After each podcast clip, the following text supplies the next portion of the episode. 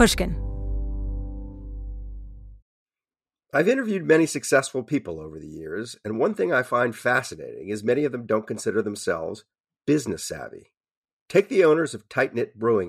They turned to Chase for business for everything from banking and payment acceptance to credit cards, and do all of it in one place with the Chase mobile app. And that's helped these brew loving friends turn a passion into a business. Learn more at chaseforbusiness.com. Make more of what's yours. Chase mobile app is available for select mobile devices. Message and data rates may apply. JP Morgan Chase Bank NA member FDIC. The most innovative companies are going further with T-Mobile for Business. The PGA of America is helping lower scores and elevate fan experiences with AI coaching tools and 5G connected cameras. AAA is getting more drivers back on the road fast with location telematics.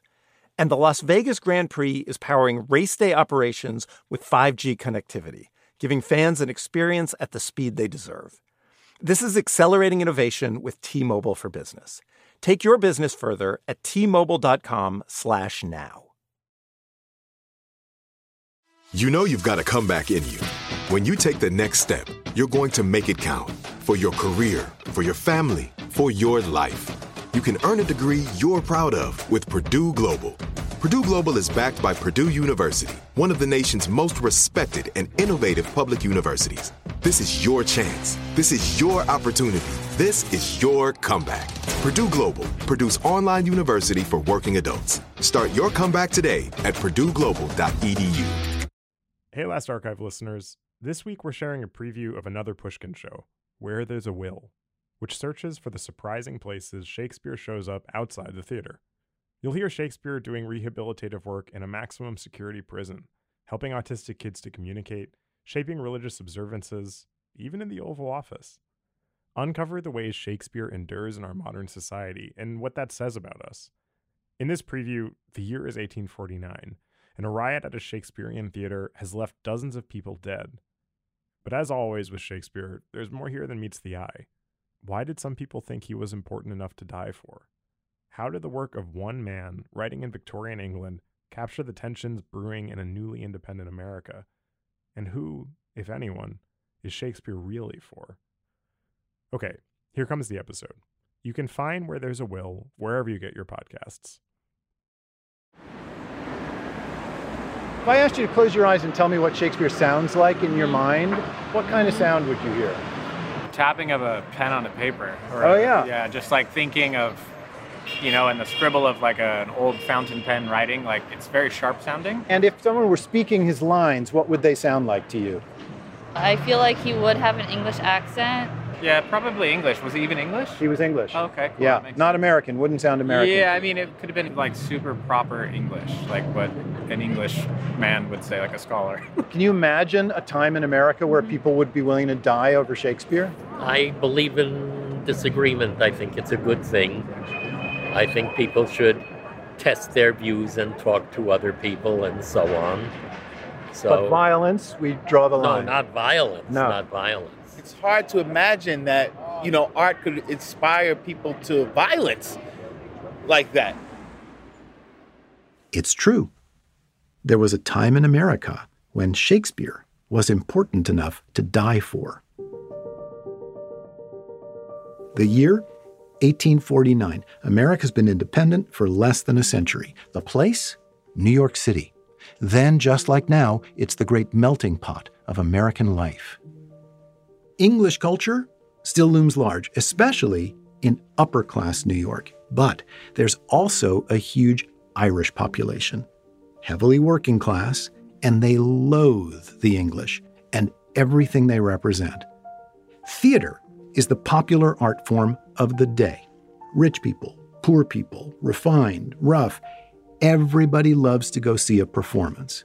And there's a lot of Shakespeare, for sure.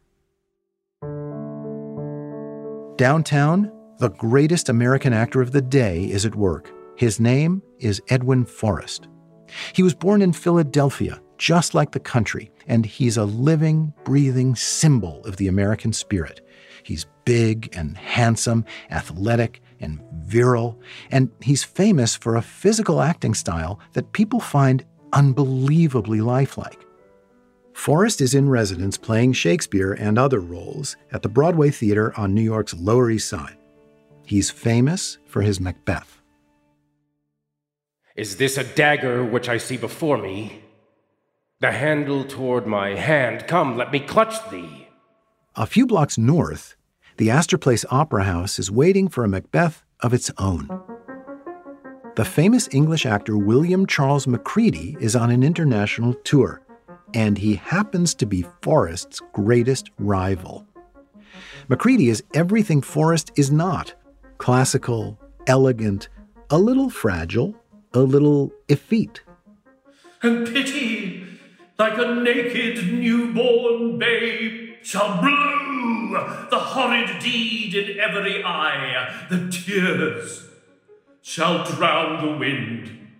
He's got a following too the uptown crowd, and certainly not Forrest's Irish fan base. The Opera House is brand new, its tickets are really pricey, and its vibe is deliberately posh. It's intended for the toffs, the upper class New Yorkers who are ritzier than the folks on Lower Broadway. Macready is known for his Hamlet, and for one moment of it in particular. At the point in the play when Hamlet announces that he's going to feign madness, Macready takes out a big handkerchief and he does this crazy dance. English audiences go nuts. Forrest sails to England to see it, and he gets himself a prime seat at Macready's theater. When the handkerchief dance comes along, Forrest stands up and he starts hissing loud. The feud is on. It is a tale told by an idiot. It is a tale told by an full idiot. of sound and fury, full of sound signifying and fury, nothing, signifying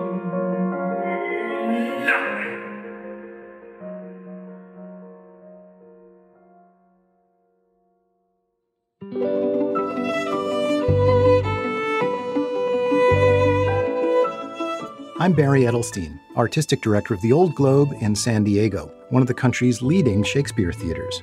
And this is Where There's a Will Finding Shakespeare from the Globe and Pushkin Industries. Our show discovers Shakespeare in all sorts of unexpected places and asks what he's doing there and what his presence means about him and about us. My companion on this search for Old William is a friend and colleague with their own deep interest in Shakespeare, Em. Weinstein. Em's a director and writer who works on television and film and stage, and Shakespeare has been a big part of their life. Hey, Em. Hey, Barry. Thanks for having me. This Forrest Macready rivalry is really juicy stuff. People don't know much about it or about how much Shakespeare meant at that time. So the Forrest and Macready thing gets at something that's been a theme through my 30 year career working on Shakespeare in America. Something, Em, that you and I have discussed a lot. And that is the notion that there is such a thing as an American Shakespeare.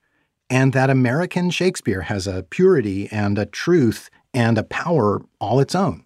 I'm right there with you, Barry. And that notion isn't unique to us to, or to our moment in American culture. It feels like theater makers started searching for it from the very time that this country was born. But up until Edwin Forrest in the 1840s, no single artist had planted the stars and stripes so deep into the complete works of Shakespeare. And in a way, he kind of changed the game, right? He invented an acting style that somehow managed to express this country and its energy and its values. He did, but ironically, he discovered that there was no writer who allowed him to be more American than William Shakespeare. That's so fascinating. Okay, but back to the story. So Forrest went to England to hiss at Macready, and now they're both playing Shakespeare in New York within blocks of each other. Okay, so Forrest's fans buy up a block of seats at Astor Place, and when Macready starts to perform, they interrupt him, throwing vegetables and screaming. The violence starts to get out of hand, and patrons run out of the theater. Outside, they bang into more of Forrest's crew, who've marched up from downtown. They're throwing rocks that they've grabbed from a quarry nearby. Windows shatter. The chaos escalates, 10,000 people are jammed into this one tight section of lower Manhattan. The situation gets so volatile that National Guard troops pour onto the scene. They fire warning shots, but they don't help. So they open fire on the crowd. People fall. There's blood.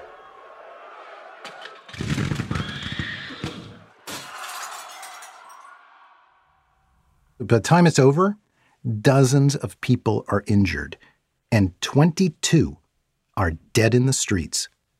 It's the worst riot in the young country's history, and it centers on whether or not Shakespeare is American. Em, it's an amazing story, isn't it? It's wild. And it's crazy to me that even though it was a total cataclysm 175 years ago, the Astor Place riot is kind of forgotten today. Yeah. The interview clips that open this episode are proof of that.